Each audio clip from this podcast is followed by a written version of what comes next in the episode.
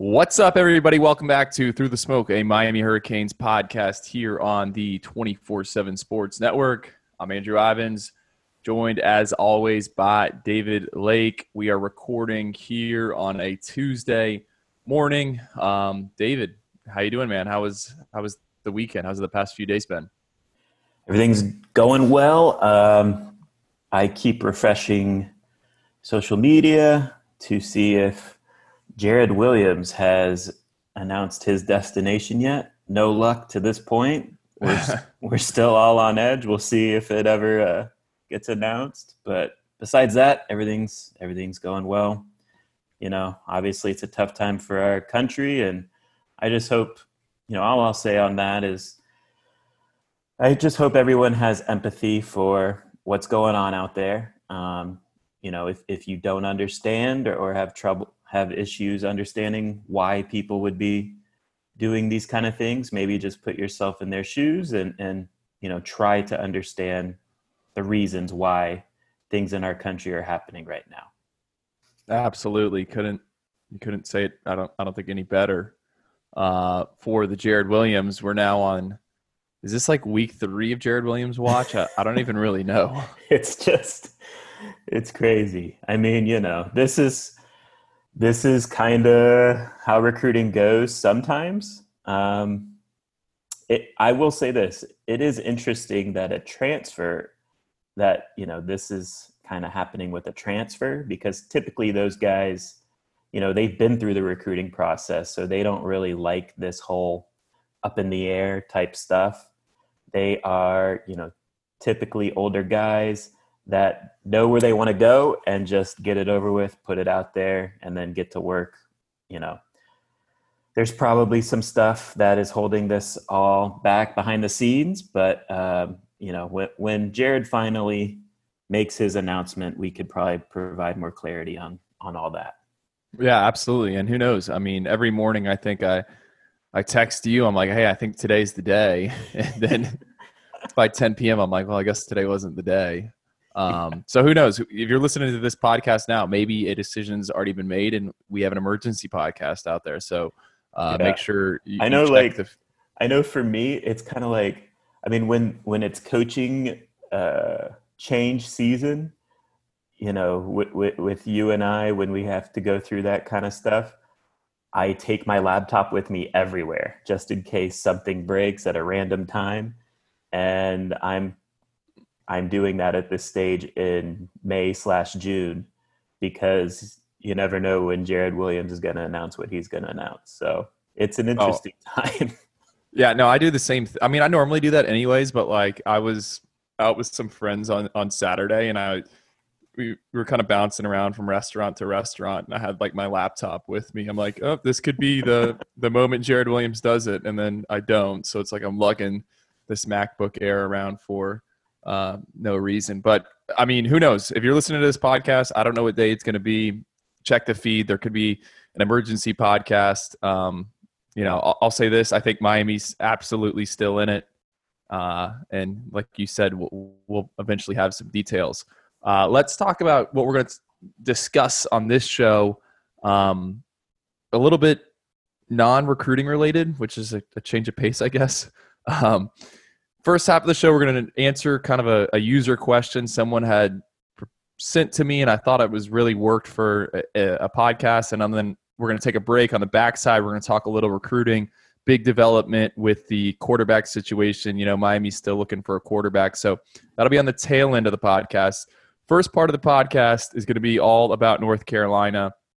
And David, I sent you this question. It came in I think 2 weeks ago to me. So it came from SFL Green Chili. He wrote me on 24/7 Sports, his personal messenger system, just kind of asking for my thoughts. And I was like, hey, you know what? This would be a good kind of podcast discussion. So I'm going to read the question here, and then we'll just kind of dive right into it. So it goes, love Inside the U, read it every day. Love the podcast. Listening to the podcast recently on recruiting news, and I keep having the same question. We focus so much as Miami fans on comparing our recruiting to UF, Florida State, Clemson, SEC, and the other Blue Bloods. But what's your take on what Mac Brown has done so far at North Carolina? Is it sustainable? How much of it can be attributed to Sam Howell staying home and having success? Seems like Mac turned a meager ending at Texas into a multi-year hiatus into building a quickly resurgent program. Assuming Mac retires in a few years, which seems to be a given, how likely is it that UNC will continue building on its recruiting success? They had a top 20 class, and now they have a real chance at a top 10 class and are getting top recruits to stay home and not go to Clemson. Curious to get your take on this, considering how the Tar Heels appear to be our biggest threat for the foreseeable future and creating a strong foundation to keep recruits home and steal from Clemson. Should we be worried about UNC, or should we be more worried about UNC than Clemson, given they are a divisional opponent? I'll hang up and listen. First off, I apologize for stumbling through that. I don't know. I hate. Yeah, I hated when I was called on in class to read out loud, and that was pretty clear right there. But I think I got the gist of it across the board. Basically, should Miami fans be worried about North Carolina more than probably most people think? Yeah. So this is a good question. I would say right now, the way things are looking, I would say yes. I think if we're all being honest and just look at the state of the programs. You know, to me, North Carolina, both this season and in the future, is scarier than what Florida State is bringing to the table. You know, North Carolina, we can go through the reasons why, but just right off the bat, you know, so much of football and college football boils down to the quarterback position. And North Carolina has a stud in Sam Howell, who, you know, last year, 2019, as a true freshman starter, was extremely productive and impressive with his deep ball ability, his ability to push the ball downfield.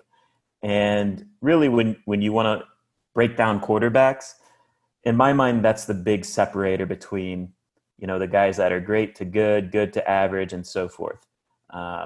Sam Howell is a great quarterback when it comes to pushing the ball downfield. Not everyone has that ability. Sam Howell does. I think if Trevor Lawrence didn't have a tremendous true freshman season at Clemson when they ended up winning the title, I think we would be talking more about how amazing Sam Howell's true freshman season was, just from his perspective playing the quarterback position. Now, they didn't necessarily win a ton of games like Trevor Lawrence did at Clemson that one year when they won the national championship, and he was a true freshman starter. But Sam Howell, from a pure production standpoint, was just as good as Trevor Lawrence that year. He just wasn't surrounded by the type of talent Trevor Lawrence was at Clemson. I think North Carolina's recruiting, I mean, you can go into this. You know more about this than I do, but on the surface, to me, it looks very impressive. It seems like they are locking down the state of North Carolina, keeping a lot of the four-star guys in North Carolina home, which I think is big. I mean, North Carolina, in my opinion, is one of the more underrated areas in the country. And honestly, Clemson has built a lot of their success by cherry-picking some quality guys out of North Carolina. And you know, again, we talk about quarterbacks. You can talk about him in more detail than I can. But in this 2021 recruiting class, North Carolina has a highly ranked quarterback committed in Drake Maye, who is the number 53 overall player in the country. So you're going to go from Sam Howell, who in my opinion is probably going to be a first-round pick after his junior season. You know, next year. His junior season is next year, so he'll get drafted in 2022.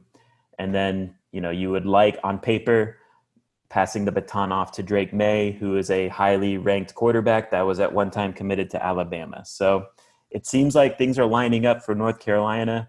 Those are just my quick thoughts, and we can talk about it in more detail. But take us through what they're doing recruiting-wise. You know, are you impressed by what they're doing? You know, how many of these guys have you seen? Do you like some of the guys they have committed or signed in last year's class? Well, I do, and Just kind of circling back to the question, you know, I have no idea how long Mack Brown will be there. I think it's probably fair to say that he will eventually retire. But what do you want to see in recruiting classes? You want to see quarterbacks, and you want to see guys that I think can get to the quarterback and also protect the quarterback. And, you know, former Miami offensive line coach Stacy Searles, who worked under Mark Richt, he's now on staff in Chapel Hill. And I honestly think he's recruiting a little bit better there than he did here. And maybe that's because it's easier to recruit his type of guys up there. I mean, remember last cycle, Miami wanted to get the Caden Baker kid out of Fort Myers. He ended up at North Carolina. This cycle, it was Eli. Oh, I'm going to drop Sutton. Yeah, Eli Sutton, another guy in Miami was on. He's at North Carolina. So I think their offensive line recruiting it's above average, but the defensive line recruiting is pretty dang impressive, and really the entire defensive side of the ball. And then you mentioned the quarterbacks. I mean, we know Sam Howell has got probably 2 more seasons in him, and then he's probably going to go pro. You mentioned that freshman season. The one stat that stands out to me, and I saw Pro Football Focus put this out a few days ago, Sam Howell had 15 touchdown passes on throws of 30-plus yards last season. That was the most out of any quarterback at the FBS level, and we talked about it after Miami lost to North Carolina. Like, the Hurricanes basically, you can beat the defense. You just have to have the quarterback that can make the throws, and Sam Howell made those throws. So I think that's a little scary. You know that he's going to be around for 2 more years, and then they've really done a good job of stacking quarterbacks like you kind of pointed out. Drake Maye, I think I'm a little bit higher on him than maybe some of the other guys at 24-7 Sports. His brother played basketball at North Carolina.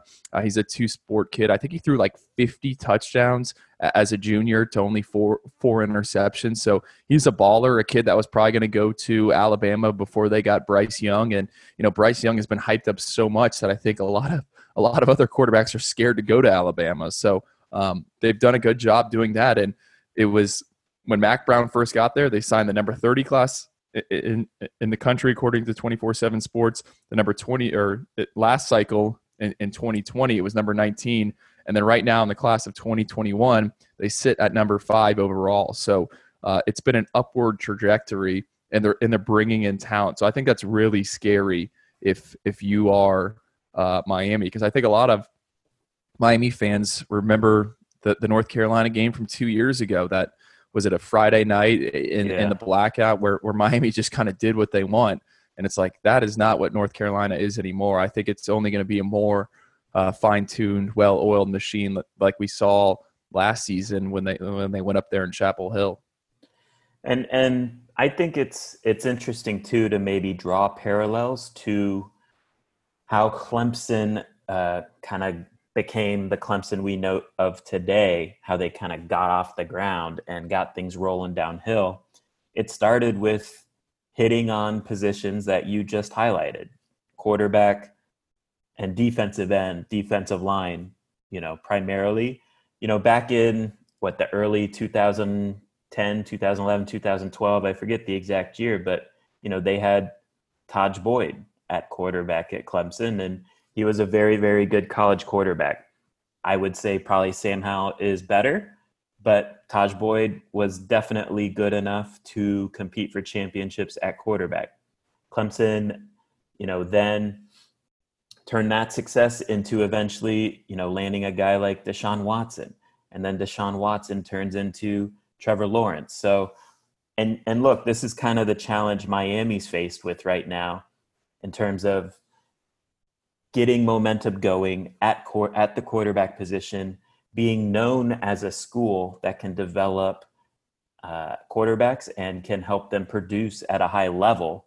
That's the name of the game. That's why getting a guy like Derek King is such a big deal, because it shows quarterback recruits that you can potentially go do that at Miami. It changes the narrative that's out there for Miami, you know, that they have to recruit against with quarterbacks that, you know, Miami can't develop quarterbacks, or the quarterback room is a disaster, et cetera, et cetera. So, yeah, I mean, the way North Carolina is building this, to me, it has sustained success. You know, Mack Brown is a real head coach. I think he's you know, I think when you look back at the Mark Richt era, this was kind of what the hope was at Miami, that he would, you know, the veteran head coach that could just go out, recruit, and convince people to come. And we saw that a little bit at the beginning of the Mark Richt era when he had solid quarterback play, whether it was Brad Kaaya or Malik Rozier in that first season, in that 2017 season. You know, Malik was good enough to win, obviously, 10 games. It just wasn't able – the quarterback success fell off after that, and things kind of became unraveled with Mark Richt. But, yeah, I think – and you touched on – we can get into this year's matchup if you want, just my quick thoughts. But, yeah, I think North Carolina, to me, is the program Miami fans – should be keeping an eye on most in terms of the ACC teams that they regularly play. I'll say this. I spoke with someone that's kind of close to the program a couple of weeks ago, and they told me that the one game on Miami's schedule that the staff has already circled is North Carolina. Yeah. And that there's a chance Miami could be, I think it would be 5-0 going into that. You know, you have the Temple game, Wagner, UAB at Michigan State, home against Pittsburgh at Wake Forest, and then North Carolina after a bye week. So I'm sorry, that's actually 6 games, and I agree. Let me ask you this, David. Do you think Sam Howell is a first-rounder for sure? I do. I mean, you know, he's not necessarily the tallest guy, but he's, you know, smaller quarterbacks are getting drafted more and more every year. I think he's 6 foot, maybe 6'1". He's a thick guy, and you know, I think he does have the necessary arm strength to drive the ball down the field. So yeah, I think he's going to get picked somewhere in the first round when he does come out for the draft. You know, you mentioned this year's game. I don't know what other games are that weekend, but I think, you know, we all know by now how I feel. Miami's probably going to be a team that challenges for 10 wins this year. I think there's a chance that North Carolina-Miami game could be like a hosting game day. I think it's going to be in the conversation that week because I think it's going to be that big of a matchup nationally. So, yeah, and look, just my quick thoughts on this year's game. You know, when you look back to last year, there are some factors where from Miami's perspective, you wonder, you know, is last year's game necessarily going to translate to this year's game? Because, you know, last year's game was the second game of Sam Howell's career. And, you know, I don't think everyone knew or believed Sam Howell would be what he was last year.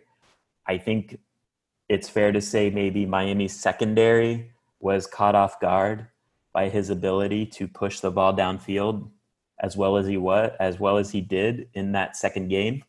And so I think this year the secondary will be more prepared for that type of play. I think also too, you know, a lot of that secondary was new last year. They were young, inexperienced guys, and this year they're not. They're going to be veteran guys. So they, you know, that experience on the back end, I think, is a big deal in college football. Also, too, you know, Greg Rousseau, those first 5 or 6 games of the season, he was playing as a backup. And, you know, in that game in particular, I don't know if he even played. He probably played close to 10 defensive snaps in that game. And that's certainly not going to be the case this year, where he's going to be a full-time starter and one of the best pass rushers in the country. And then also, too, you know, we all know the kicking issues that existed last year that definitely hurt Miami in last year's game too.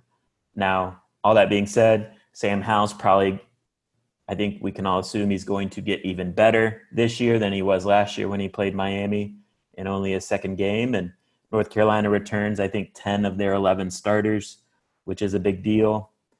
And their defense should take a step forward as well, you know, in the second year of that system with Jay Bateman. An aggressive system that, you know, kind of similar to Manny Diaz, just attack the line of scrimmage. So that's going to be a big time game. I think it's probably going to be a shootout type game. I think it definitely helps that it's at Hard Rock Stadium, helps Miami. But yeah, North Carolina, to me, they are for real. And I think that game will probably end up deciding the Coastal Division.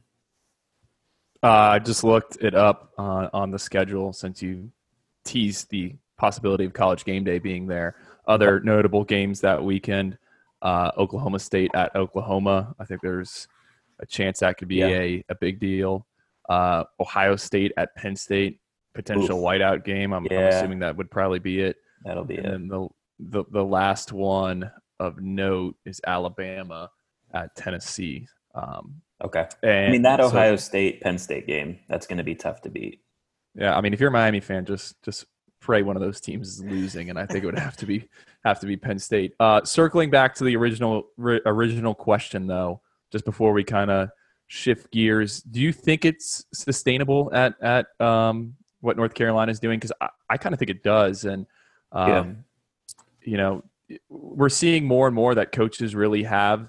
It's that second or third recruiting class that gets that big bump, and this seems to be the one for North Carolina. You know, you kind of transition, then the first class, you have your transition class, the second class is really your first class, and then that second class is the one where that takes off. And I do think it's sustainable. I mean, I don't know where you go from here once Mack Brown maybe retires, but like we said, they're stacking talent at the right position, so I think the cupboard isn't going to be bare for whoever eventually has to take over. And like you said, and we noted, like, that should be concerning if you are Miami. Like, I'd be more concerned about North Carolina than I was Florida State right now. Yes, I agree. I mean, and look, too, I think North Carolina in general is an attractive school. And so if they show that they are willing to pour resources into the football program, you know, they obviously do that with their basketball program. We all know. But if they also devote those same resources and attention to the football program, I don't see why North Carolina can't be a perennial, you know, top 20, top 25-ish type program. And look, if they continue to hit on quarterback, Sam Howell, obviously stud, and then Drake Maye after him, if he hits, yeah, North Carolina is not going to go anywhere because, in my opinion, quarterback is 75% of the battle when it comes to putting a winning product on the field. And North Carolina is definitely doing a good job of prioritizing that important position. All right, quick break. Coming up on the other side, going to talk recruiting. Hiring for your small business? If you're not looking for professionals on LinkedIn, you're looking in the wrong place. That's like looking for your car keys in a fish tank. LinkedIn helps you hire professionals you can't find anywhere else, even those who aren't actively searching for a new job but might be open to the perfect role. In a given month, over 70% of LinkedIn users don't even visit other leading job sites. So start looking in the right place. With LinkedIn, you can hire professionals like a professional. Post your free job on linkedin.com/recommend today. This episode is brought to you by Progressive Insurance. Whether you love true crime or comedy, celebrity interviews or news, you call the shots on what's in your podcast queue. And guess what? Now you can call them on your auto insurance too with the Name Your Price tool from Progressive. It works just the way it sounds. You tell Progressive how much you want to pay for car insurance, and they'll show you coverage options that fit your budget. Get your quote today at Progressive.com to join the over 28 million drivers who trust Progressive. Progressive Casualty Insurance Company and Affiliates. Price and coverage match limited by state law.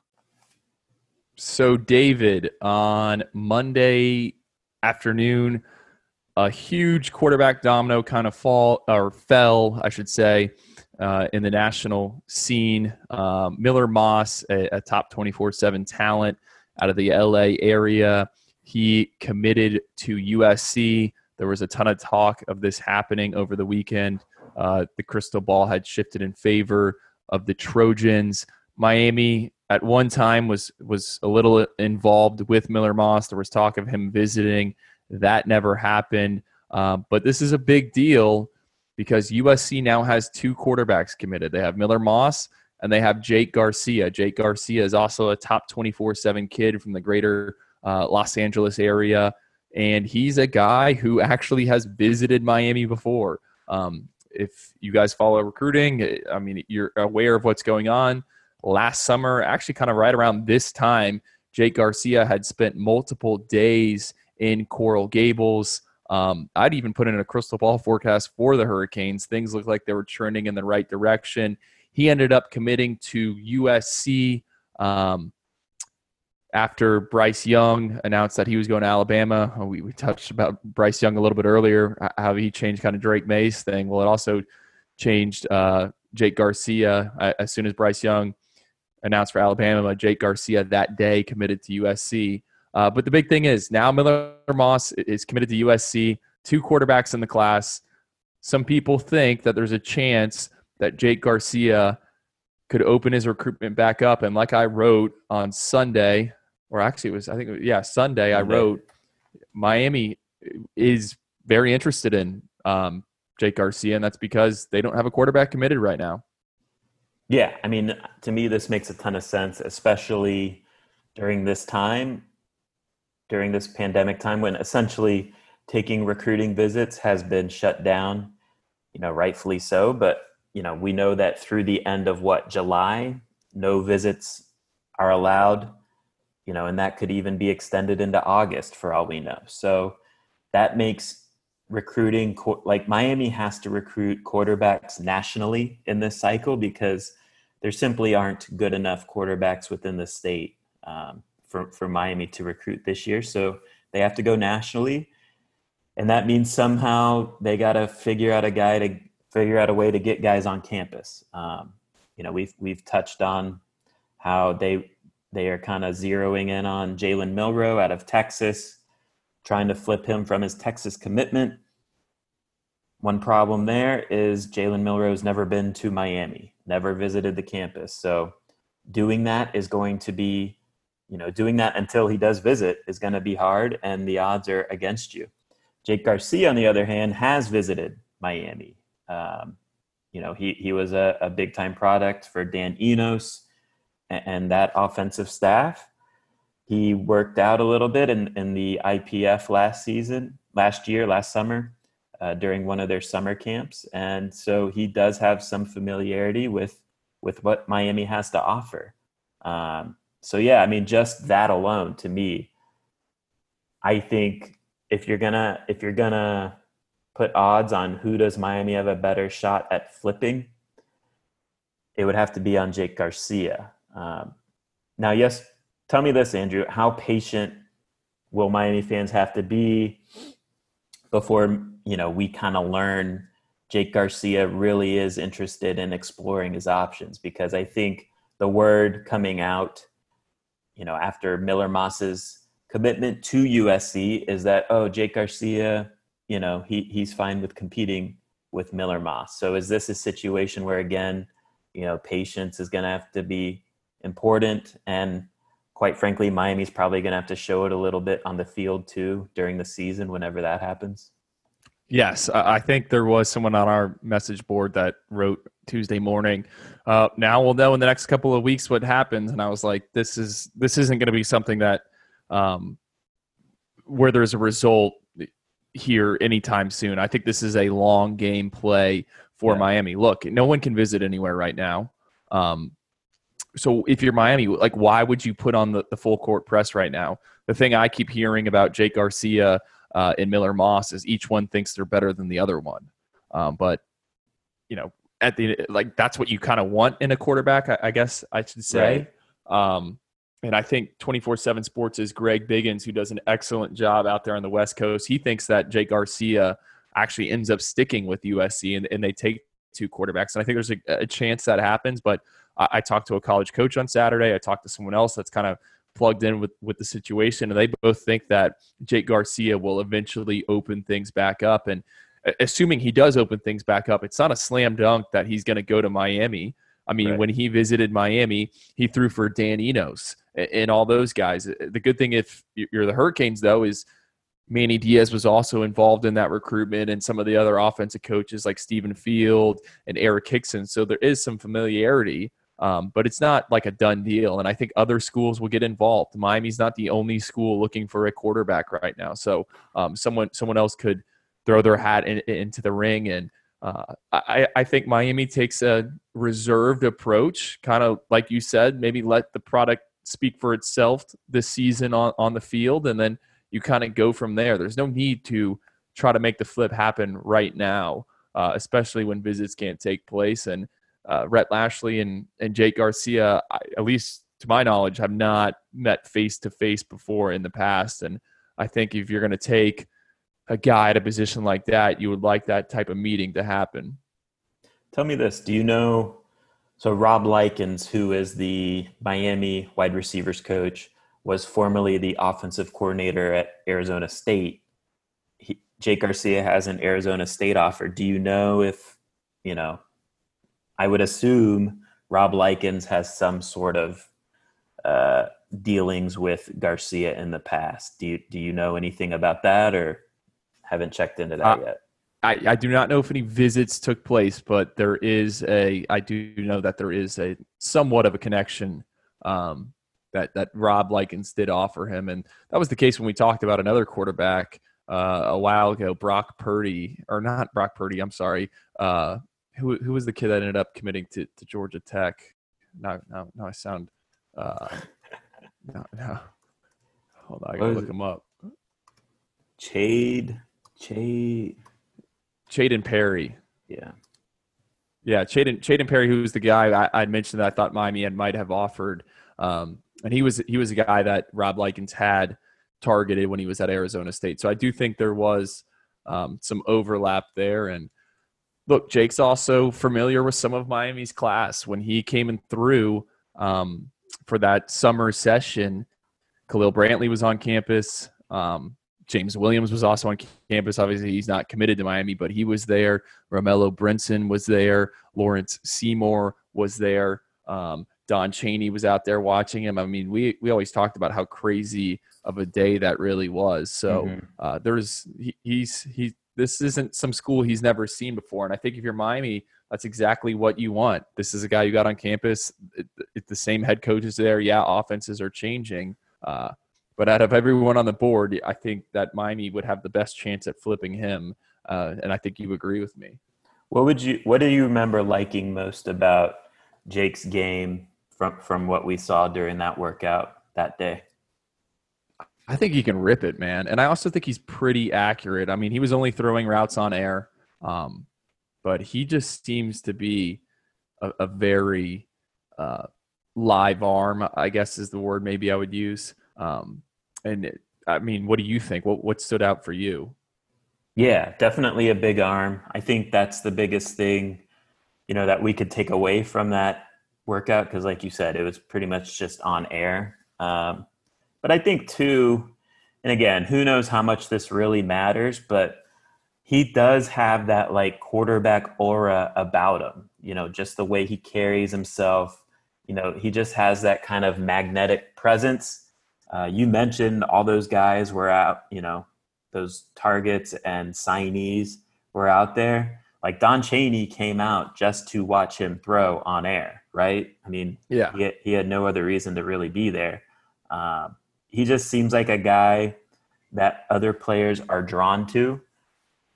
And again, who knows how much that really matters, but I do think it does matter a little bit at the quarterback position. So that would be just kind of my other takeaway from that workout with what we saw. Right. And again, Miami's going to have to be patient. We said that on the podcast a few episodes ago, and it's not what people want to hear. But I think, I mean, other guys are going to come back on the market. Who knows? It's hard to tell. But Miami is actively working, and maybe the decision will be made to go all in on Jake Garcia at some point here in the near future. But there doesn't seem to be much of a rush. Yeah, if you believe in the potential of the new offensive system with Derek King at quarterback, I think you should be fairly optimistic that Miami's going to figure it out at quarterback in some ways. They're going to be able to get some sort of quality arm. Can I tell you who that is at this point? No, but I do think, you know, once the season gets started and the results and the production is there, Miami's going to be an attractive place to some quarterback Could that potentially be Jake Garcia? You know, we'll see. I do think at this point that if you want to connect the dots, and again, there's a lot of time before anything like that happens with Jake Garcia, but I do think it does make sense that by the end of the fall, Miami's going to be in a good spot to land Jake Garcia. One final recruiting thing. I spent my Monday morning down in South Miami watching Leonard Taylor, the nation's number one ranked defensive tackle, number 4 overall prospect, according to 24-7 Sports. He's out of Miami Palmetto. I saw him go through a workout. I show up, and he is wearing a University of Miami T-shirt. I do not know if that was by design, but I spent some time with him. We discussed his new top 5, and Miami's in that top 5. And really the reason why he said Miami's in that top 5 is he likes the fact that the Hurricanes have told him he would have a chance to play early. He also likes the fact that it's close to home. So it seems like Miami continues to find some footing in that recruitment. I guess that's one way to put it. Yeah, and again, I think this is another situation where, look, if Miami goes out and wins 10 games, they're going to be in a position to land a guy like Leonard Taylor. He's a big-time 5-star prospect. And that's what it takes to win these types of guys with Miami. You know, we always reference the 2018 recruiting class, which finished ranked number 8 in the country. You know, the 2018 recruiting class was a product of the 2017 season when Miami started 10-0, got up to number 2 overall in the country, and, you know, showed signs of being a program that was heading in the right direction. That's what it's going to have to take to land these big-time dudes. And so, yeah, Miami's doing all they can to stay in this recruitment. I think it's impressive. We referenced, I think, in the last podcast how in the previous top 5, Miami wasn't even listed, correct? Right, yeah, they weren't. So, you know, Miami's clawed their way into contention. Do you still feel like Florida is the team to beat? Yeah, I still think Florida's in a very – good spot, but if Miami is able to rattle off a good season and give Leonard a reason to stay home, then he's going to think about it. I mean, he was working out with Tommy Streeter. Like, that was the guy putting him through the workout, the former Miami wide receiver. I think things are lining up for Miami to make a move, but right now I do want to caution that I still like my crystal ball pick for Florida. Who's maybe the third team you would highlight as, okay, look out for them too? I think it's Tennessee, man. I've been pounding my fist on the table saying that Tennessee's a dark horse in this recruitment for a while, and I still feel like that's the case. He's got a very good relationship with Brian Niedermeyer, who is the area recruiter. I think he was one of the first coaches to actually offer Leonard and tell him to stop playing basketball and focus on football. Just because, you know, he thought the future was on the gridiron. So I think there's a relationship there. I would put Tennessee running probably 3, and then 4 maybe LSU, and 5 Auburn. Look, LSU kind of gets what they want, and I think this is going to sound crazy. Not that there's other defensive linemen ahead of them on the board, but they're also in it for Corey Foreman and Mason Smith, who are 2 other 5-star type defensive linemen. So I don't know. I'm not convinced yet that they are all in on Leonard Taylor, which is a good thing if you're Miami. So Leonard Taylor is a Miami Palmetto guy, Palmetto High School. They got quite a few guys at that school this year. Do you get a sense that those guys want to go to the same school, or they're all going to do their own things? Or are there connections maybe within that group that Miami fans should know about that Miami might have a better shot at than some of the other guys at Miami Palmetto? I do not get the read that these guys are package deals. And I asked Leonard about that. He kind of said maybe him and Savion Collins. But it seems like everyone's kind of doing their own thing. It really reminds me of the American Heritage Group from a few years ago when you had Tyson Campbell, Pat Surtain, Andrew Chatfield and Nesta Silveira, and everyone kind of thought all those guys would go to the same school. I guess you could even put Anthony Schwartz in that group, and they all went somewhere else, you know, 5 different schools. So I would not be surprised if that's kind of how this plays out when the dust settles. I mean, I think Florida's in a very good spot for all of them. And if anyone's going to get a bunch of them, it's probably Florida. But it doesn't seem like anyone's decision is tied to someone else's decision. And that's kind of what I always say. Everyone talks about a package deal now, but when it gets closer to time to put pen to paper, things right. seem to tend to change as guys have different agendas. And look, they want to make their own decision.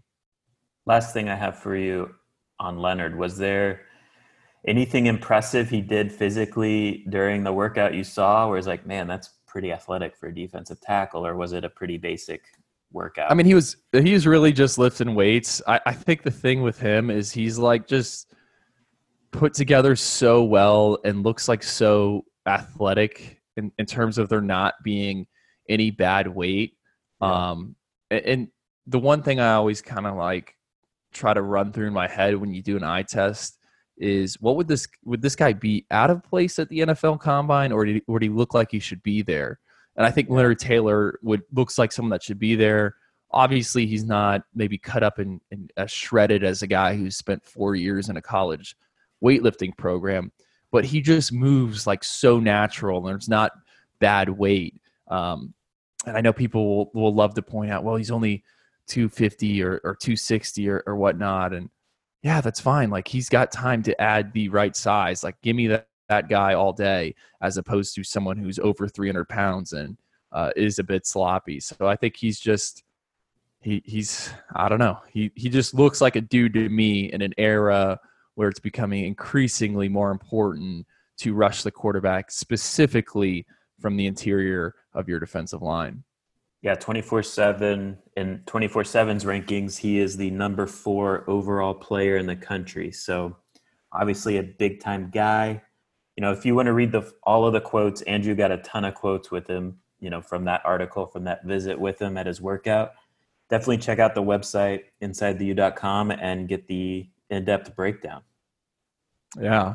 I guess we should also say thank you, everyone who has subscribed and liked the podcast. We're definitely – still trying to go 2 days a week here. Maybe an emergency podcast this week if we get some news on Jared Williams. I don't know if that's going to happen. I'm ready. I'm ready for it. But yeah, also too, want to thank all the loyal podcast listeners who might have signed up for the annual subscription deal that we were offering. Last week, we led 24-7 Sports in new subscription signups. And, you know, I'm sure you guys had a ton to do with that. So humbled and want to say thank you for that as well. We did. I did not even know that. I missed that email. Yeah, we were number 1. It was us and Michigan. And Michigan's a way bigger site. But yeah, we were number 1. We appreciate it, guys. Miami should have used that when they were going for Jaden Hood. Definitely, yeah. All right, guys, we'll stay locked to the site. Keep checking the feed for new podcasts, and we will talk to you next time. Take care, guys.